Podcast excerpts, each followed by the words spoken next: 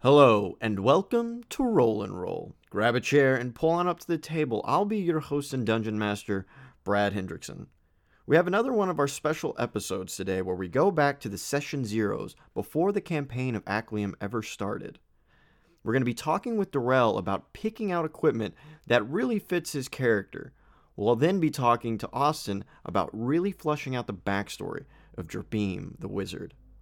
So let's start with Durell. So let's move on down to something that's really fun uh, is equipment. You know, what does a person carry? What are their weapons? What are their armor? What's their magical items? Uh, which is also the next section here under the noble background is the starting equipment. Uh, and it says a set of fine clothes, a signet ring, a scroll of pedigree, and a purse containing twenty-five gold pieces. Well, I'm going to call another D M audible. I'm really enjoying this Tabaxi really playing into their culture and theme.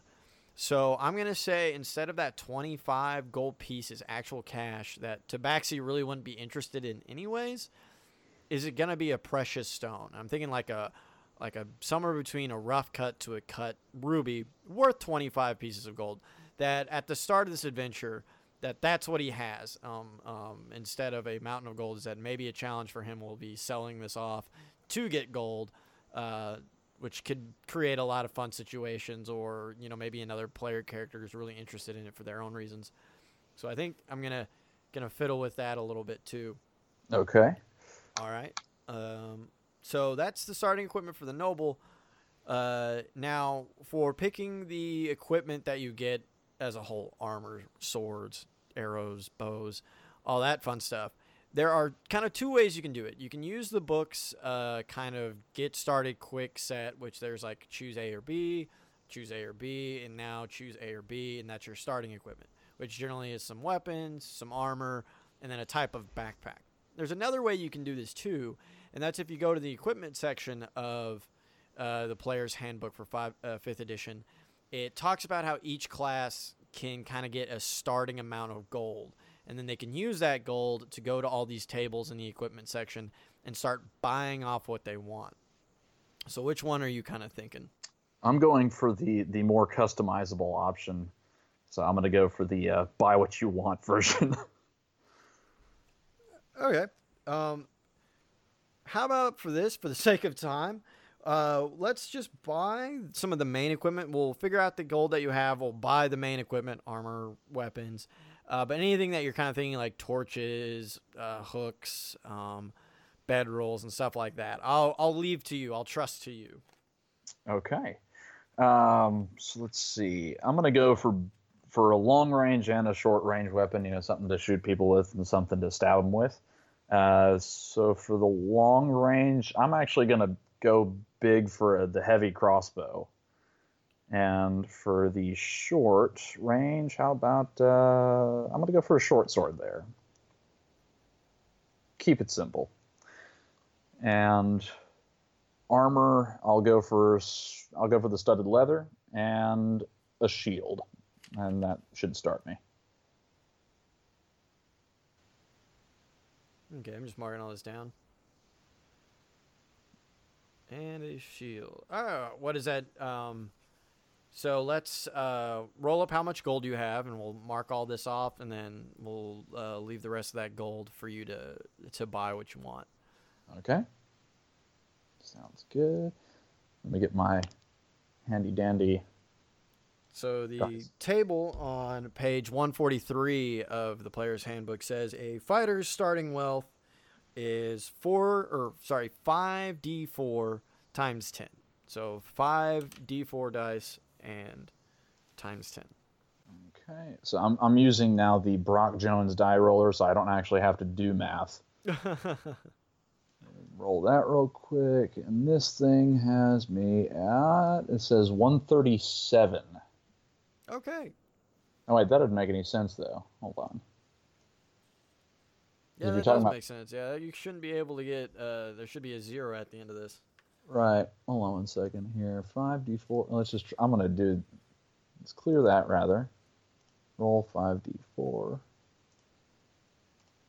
It's going to be fifteen and then times ten. So that's one hundred fifty gold. Okay.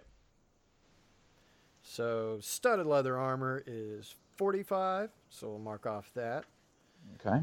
And then a heavy crossbow is fifty gold. Wow. Oof, that's most of your funds right there. Oh, yeah. I'm going big, man. And then another twenty-five gold off for that short sword. And you'll definitely probably want to make sure you buy some crossbow bolts. Yep. Got that down. Thank you. And then a shield was another ten. All right, so correct me if I'm wrong here. I think one hundred fifty minus forty-five minus fifty. I've got thirty and then minus ten for the shield. Should put me at twenty, correct? Yep, twenty gold left. Okay. All right, I will let you spend that as you see fit. And we're going to do our last thing here, which is figuring out your armor class, which kind of really comes at the end because it's based off of a few different things. Uh, the armor that you're using, some different abilities, and, of course, a modifier. So normal armor class of an unarmored person is traditionally ten plus their dexterity modifier. So for you, starting off the bat is ridiculous because it's already a fourteen, which is pretty high for a level one character. Oh, yeah. So let's see. If I, with my current setup, I've got fourteen, and then I bought studded leather, so that's a twelve plus dex. Uh, so yeah, that changes that base ten to a twelve, which turns this to a sixteen. Right, and then I am now armored, so uh, my defense fighting style pumps me up another one. That should be seventeen. Uh-huh. And then I've got a shield on me for current state of affairs, so we'll call that a nineteen. Wow, nineteen armor class for a level one stealthy fighter. This is a really interesting mixture of stats, my friend. I'm glad I rolled well. There we go. All right, well, that gets all the mechanics done, and, and you've kind of been hinting a lot, I bet, about who Azarbo is. Uh, and I think there's always a lot more to a character than his stats uh, or his race.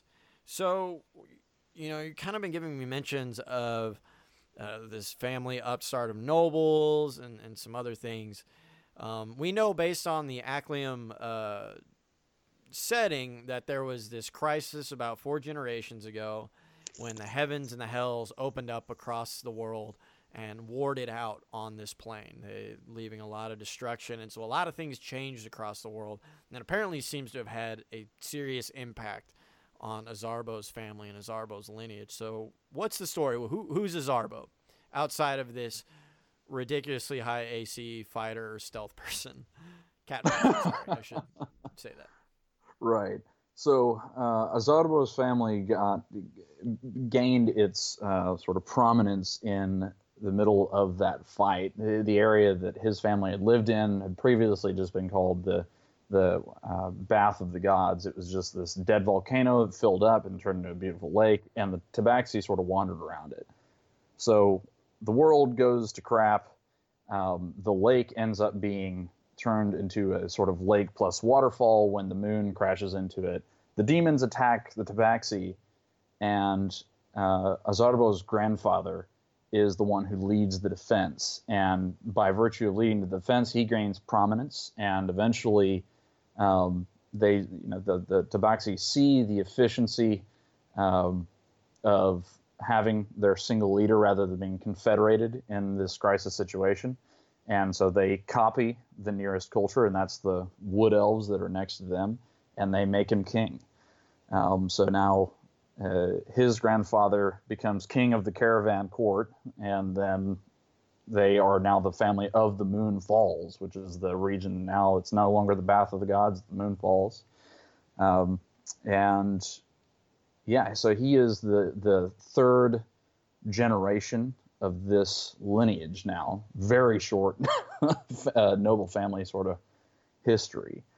Um, and he's been brought up after this crisis. So his grandfather was the one that led them through it. His grandfather passes, and then his father leads the first generation, and now his father is still leading, um, but they are in a new crisis, and that's where Azarbo is trying to, trying to, or why he's been sent out. He's been sent to sort of find a new land for the Tabaxi that are now experiencing um, pressure from the elves, who were once their allies, to get out of their territory just because their population is expanding and the cultures do not mix as well as they had when there was more distance between them.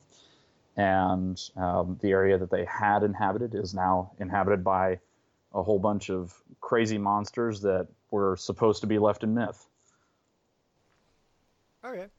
Wow, that's really kind of a lot of fun. And, you know, as a D M, what I like to do is to build my world, put some major places down, but then let my players kind of tell me what they thought and where they thought their characters were from.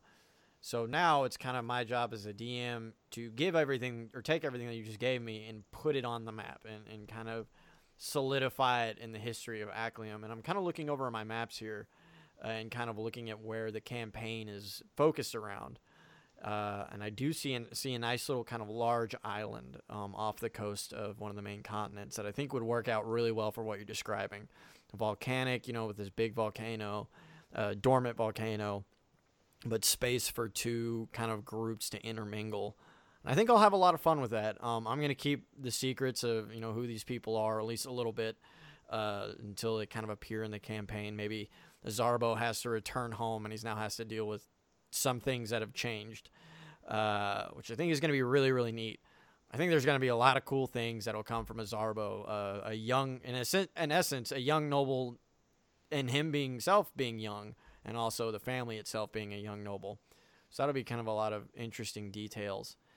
Um, so the way I've kind of hooked y'all onto this campaign when I sent out that original batch of lore is this advert from Captain Degan Lux.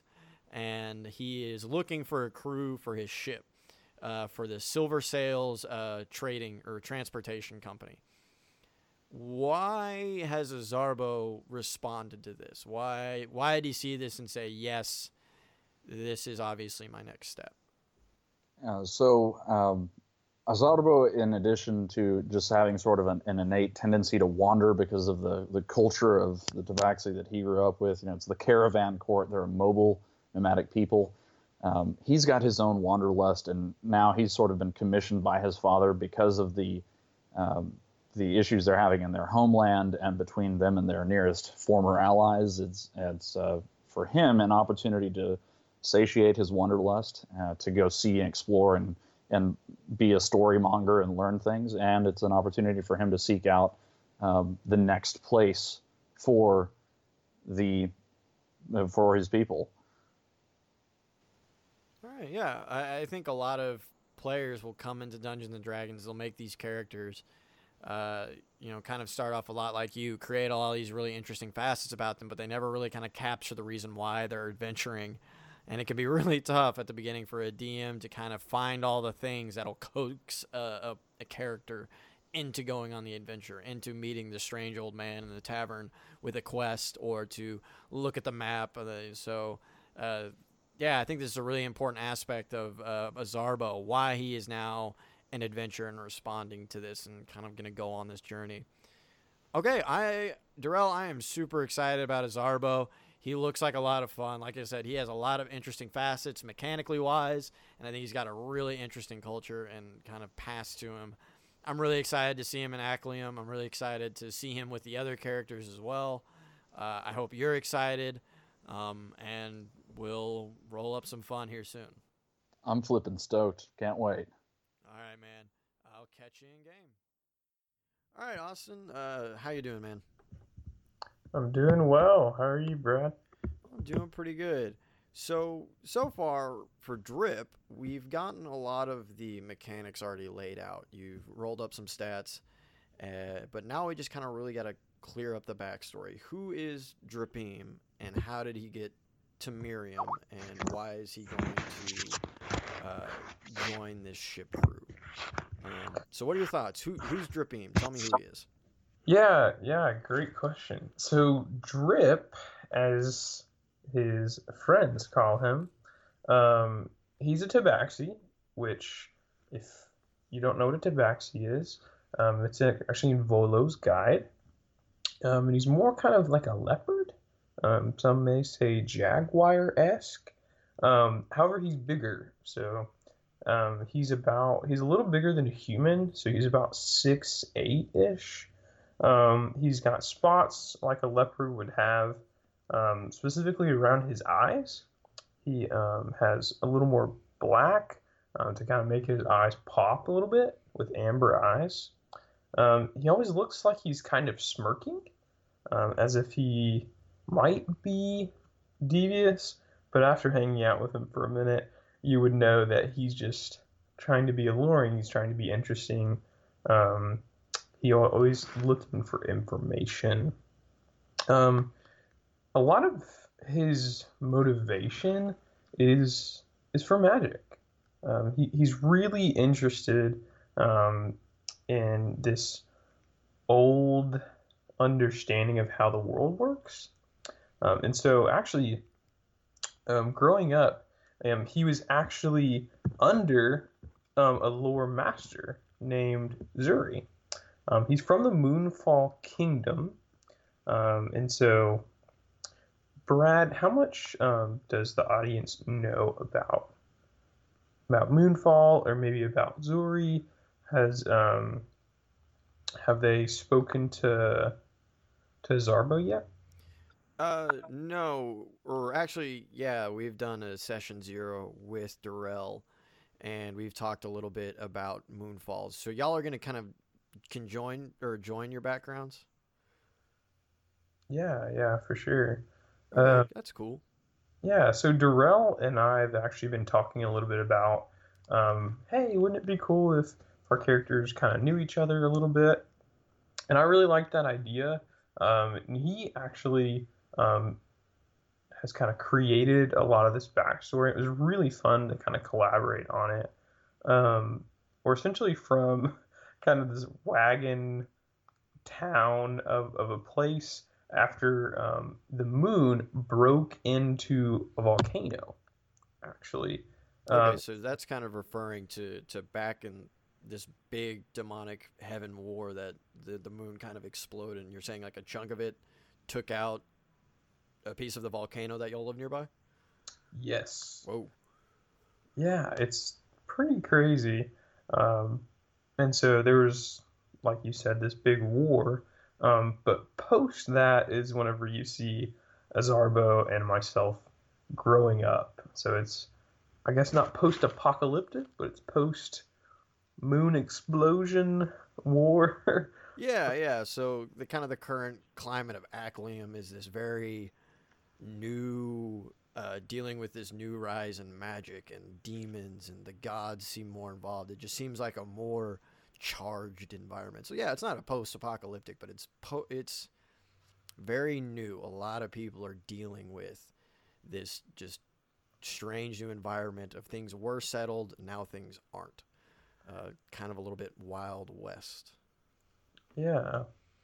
And so during this time, um, Drip grew up alongside Azarbo um, and Azarbo's siblings. Um, during that time, though, someone that took him under his wing was Zuri. Uh, he was an old, graying um, panther, um, and he, he kind of took me under his wing because I was smart. Um, I was really curious about history and trinkets and kind of the the mystery and allure of, of what happened before I was born. Um, and because I learned so fast and I didn't have anyone to take care of me, Um, as an orphan, he, he became kind of like my father. And so so he always sent me on missions, and he, he taught me all about lore and about history and about basically anything I could get my hands on. Um, and, and one day, when I was close to twelve, I actually was sent on a mission by Zuri um, to go actually seek out an artifact. Um, this artifact actually was... was near um, the volcano um, that had kind of been broken into near us. Now, when I walked in, it was very odd. There there was an artifact that was supposed to be in there, but I quickly noticed something else. On the walls, there's actually all of these runes all over the room. Um, some of different colors, all markings that were very strange. I I didn't know how to decipher it, which was interesting. And so even though I quickly saw the artifact um, not thirty feet from me, which, by the way, was a rod about two feet long, made of some kind of brass, I didn't didn't really care about it anymore. These runes, these runes were here, and I had to discover them. I actually spent a few days in there, just writing down everything I could on in this book. And whenever I finished, I guess, citing everything, I grabbed the rod and went back home. Whenever I spoke to... Yeah, go ahead. Yeah, no, it sounds like uh, Azar or uh, uh, Drip'im seems to be kind of a, a really... Uh, I don't want to say like A D D, but maybe something along the lines of whatever seems to be interesting or exciting the most, the most of that catches his attention, even though he kind of, it sounded like he had some kind of mission, but he got captivated by something else, and that kind of overrided uh, that, that goal or that priority. Yeah, I think, I think you're hitting the nail on the head when you say that. Um, I wouldn't call Drip'im A D H D though. Um, because he's he's very intelligent. Um, he knows what he's looking after. He's not deceived by um, sparkly things. Um, but I think he's easy to drop something um, that he's already figured out.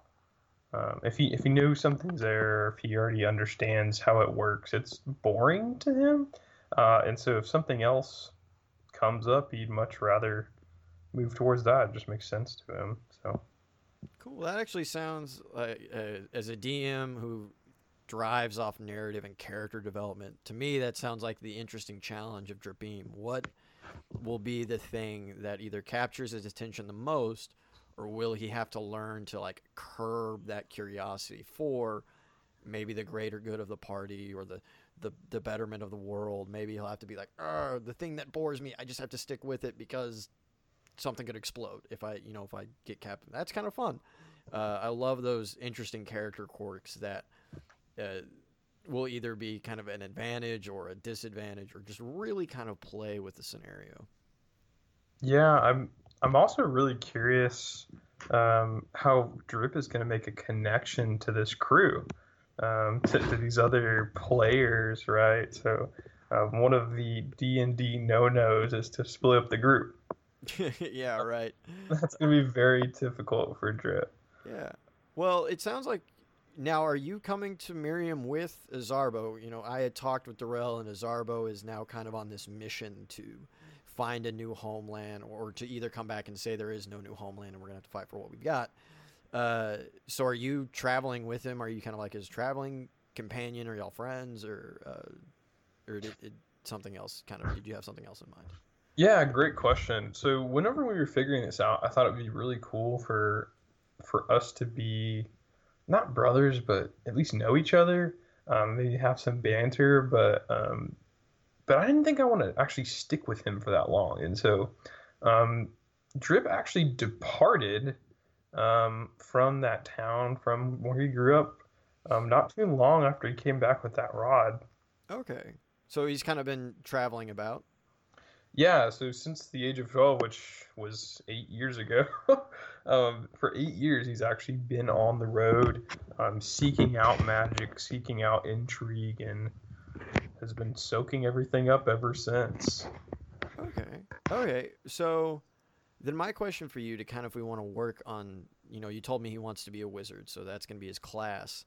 You know, wizards are very much... Uh, gaining knowledge, writing stuff down. Uh, that's how they build their spell ability, their casting ability. So do you think, does he wind up at some kind of school? Does he uh, find another master? What? My question is, how do you think he gets his spell casting ability or skills before this new adventure um, in Miriam? Yeah, so so even before, even in his backstory, I think that Drip is very self-taught. So even in the cave, you know, Zuri didn't teach him how to write that stuff down or decipher it. He figured it out himself. Um, and I think he'll take things down. Even if he sees a spell being used, I think he will learn how to do it in his own way. Um, okay. And so I think he'll write it down, just like, you know, if there's a presentation in the front of a class and someone takes notes, you write it down how you understand it. Um, and from that, he's able to draw kind of on this power that allows him to um, to cast these things. And so I think it'll be very unique. I don't think it'll be very structured. You mentioned he was A D D, and I think he likes to be different than others. Um, and so even a simple spell, he may put some flair on it. No, that's that's uh, something I really enjoy about wizards specifically, is I think that's maybe a thing that a lot of people don't tap into, is that wizards, no wizard has like a natural affinity for magic. None of them, otherwise they'd be a sorcerer or something else. That wizards are always have to bring in this knowledge or this ability from the outside and then kind of reverse it and push it back out.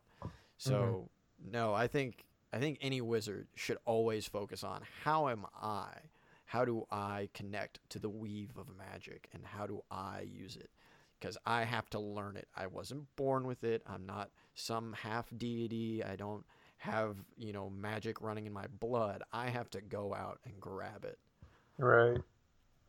Yeah, and I think that's what's interesting about the mix between being a Tabaxi and a wizard, is that both of those character types seek out um, the unknown. They're they're just very driven, very ambitious. Um, and and I really like where that um, kind of meets with Drip. Okay. Well, let's start getting some of this down mechanically. We've been talking a little bit kind of about the back history, and we'll get we'll flush that out a little bit more. But there is some mechanics uh, that we'll u- take advantage of here. And one of them is is in fifth edition Dungeons and Dragons, part of your skills, knowledge, proficiencies actually come from your selected background. Have you gotten a chance to look through the player's handbook and kind of figure out what background you want to go with? Yeah, I thought that Sage worked really well with my character, and so that's that's what I've chosen. Okay, cool. Yeah, so Sage is very much focused on research, knowledge, consuming. Yeah, that, that makes a lot of sense. Um, well, it comes with uh, two languages of your choice. You get to kind of come up with what you feel like in this time period before Miriam, uh, the languages that you would have learned. And I've been thinking a little bit about what you said, you know, in the cave, there was a language and you didn't understand it. Um, let's go and say that that was Draconic, that, uh, because you said you figured it out in the end, right? Yes, I did. Yeah. So let's write down. yeah. Yeah. Let's say that one of those two languages, uh, if you want it to be, uh, this is for us to haggle. We could say it was Draconic, that whatever is on the rod and whatever is in the space, it was kind of uh, using Draconic runes. Okay, yeah, so kind of more Dragonborn language, um, that kind of background, I guess. Now, uh, the other kind of language option is, I would suggest maybe Elvish, because from what I remember from Azarbo's background is that there is an Elven kingdom that's kind of pushing the Moonfall tribe kind of out of its territory, uh, kind of a deal kind of is breaking down, and so they're pushing in.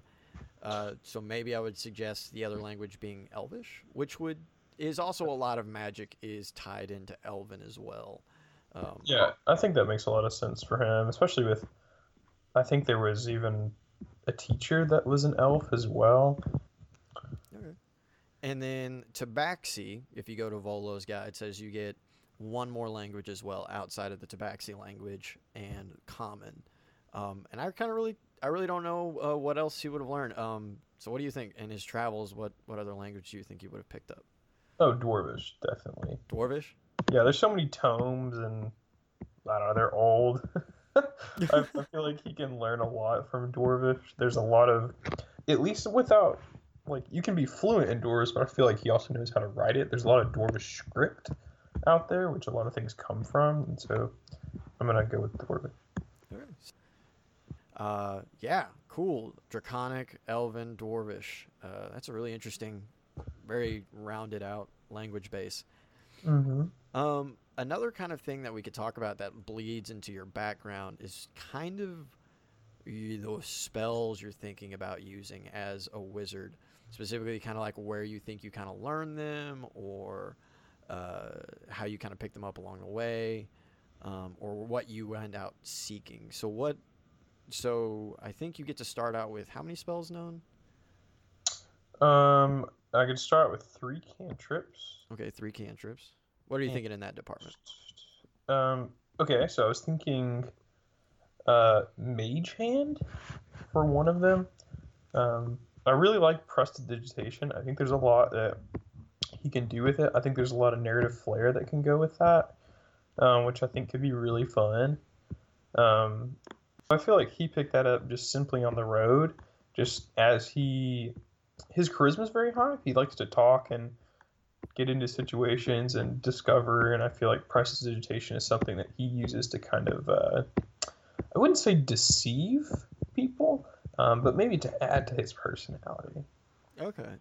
Yeah, I've never, kind of what I'm getting at is, at least what, let's talk about it, because I want to make sure I understand Drip, is that I don't think Drip is a liar, but I definitely feel like He he likes to it, give a lot of glory to the things that he's done. He seems to have this kind of flair, like, hey, look at what I just did. And, uh, everybody needs to look. Everybody kind of needs to see. But I don't think he would ever lie about it. I don't think he'd say, like, oh, I killed the dragon, when he never killed the dragon. But if he did kill a dragon, I feel like the entire kingdom would know in a few hours. Yeah, I would say that. So it's, it's kind of like that old picture, right? You know?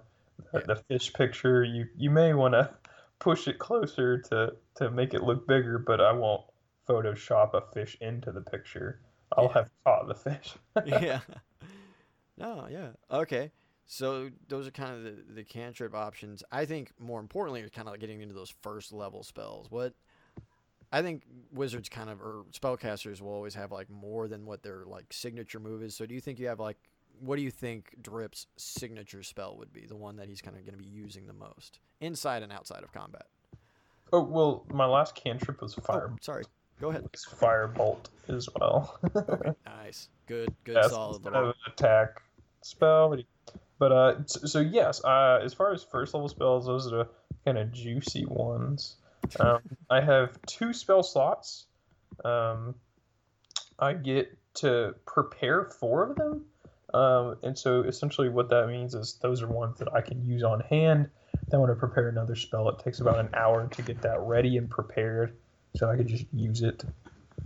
Um, but I get one, two, three, four, five, six spells, I believe. Okay, so you can have six spells in your spell book.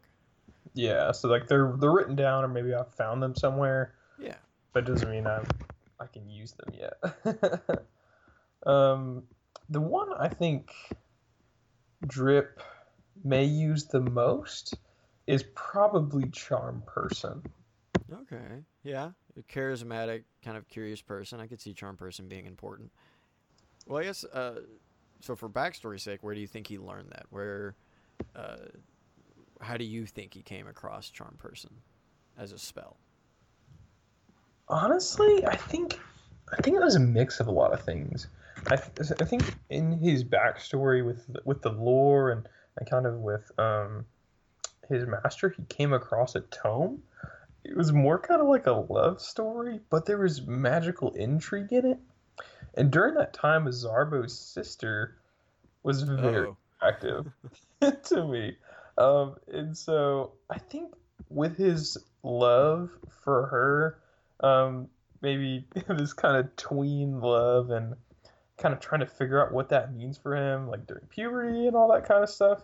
Like, he started reading and studying this book, and he knew that there was this spell that could um, maybe help you with a girlfriend or something. And so he never actually learned what it was during that time, but that's something he always kept on hand and began using on the road.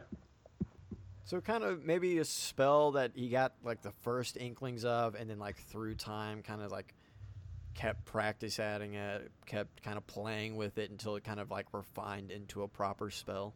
Yeah, yeah, yeah, yeah. All right, cool. I like that. Is there? Can you think of like any other spells in that kind of like that first slot that are more signature or more kind of uh, to his nature uh, than kind of maybe other spells?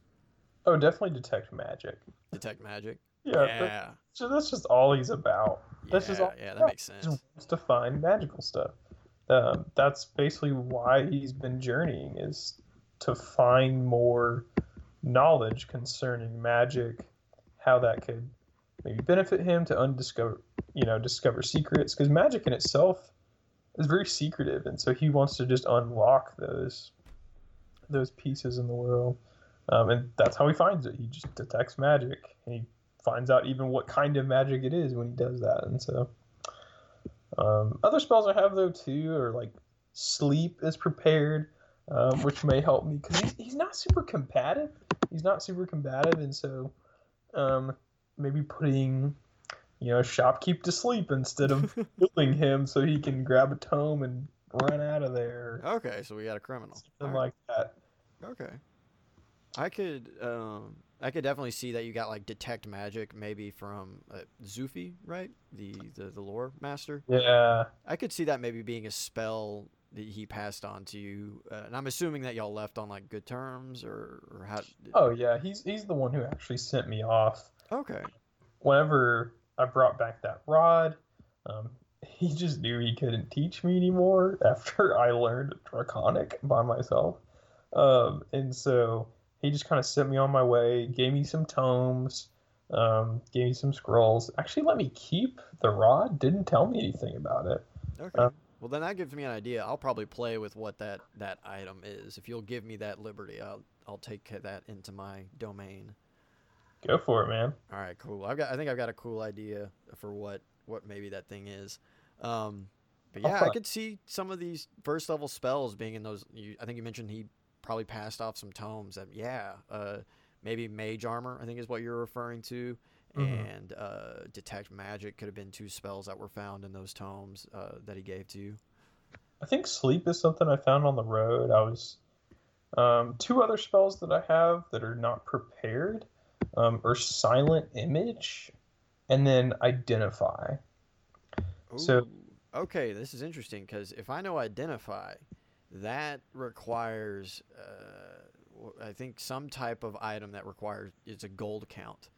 And generally, I don't care about components and spellcasting because I feel like it can, law, uh, you know, slow down the game uh, searching for like spell components. But I do always try to like if there's a, a cost point, like I think it's uh, chromatic orb requires a diamond, and uh, other spells require, uh, you know. Uh, chalices and things of that nature. I think this so, one's a pearl. Okay, so a pearl. I will say for that one, um, you'll need to to have a pearl. It's a reusable spell, so it's not like it costs a pearl, no more come back. You just yeah. have to have at least have a pearl on you as an available tool. Okay. Yeah, and so I think right now he like almost has silent image down. Like if he tries to work on it a little bit more, he'll have it.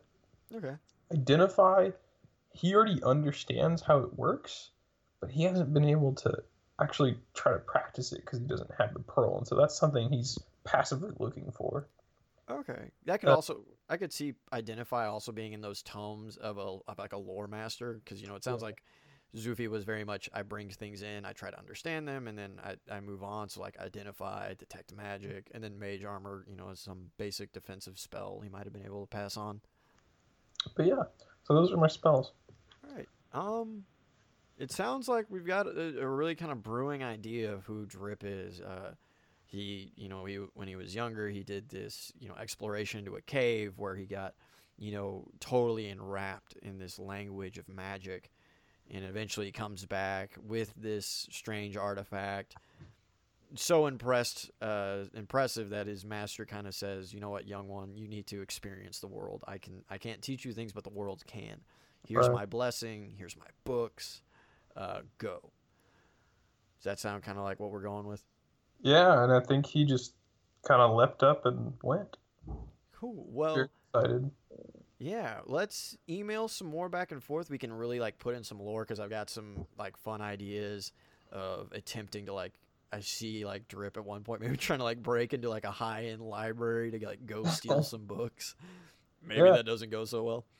Um, and then like the last few details will like, how does he get to Miriam? How does he get into this place that's a whole continent away from his home? Uh, and so maybe he uh, kind of like we talked about, like he seems to have whatever's the most exciting thing is the thing he goes to. And like one exciting thing leads to another. And eventually he hears about the merchant city, the, you know, where goods and crazy things move in and out of, and it's full of life and it's vibrant. And maybe he's like, all right, yeah, let's go there. Let's, let's go experience Miriam. And then when he gets to Miriam, he's like, all right, cool. Let's do the next thing. And maybe that's what drives him to get on the ship crew. You know, like he gets to Miriam. He heard it was really neat. He takes a walkabout. And he's like, all right, I did Miriam, you know, next big city. Oh, I could be on a ship. A ship could take me places. I'll do that. Yeah, it sounds like something Drip would do, but I guess we'll see, right? Yeah, we'll have to see, man. I'm excited for the campaign. I'm excited. All right, well, thank you for listening in to our special Session Zero episodes. Hope to see you in game soon, but until then, grab your dice, grab your friends, and roll up some fun. See you soon.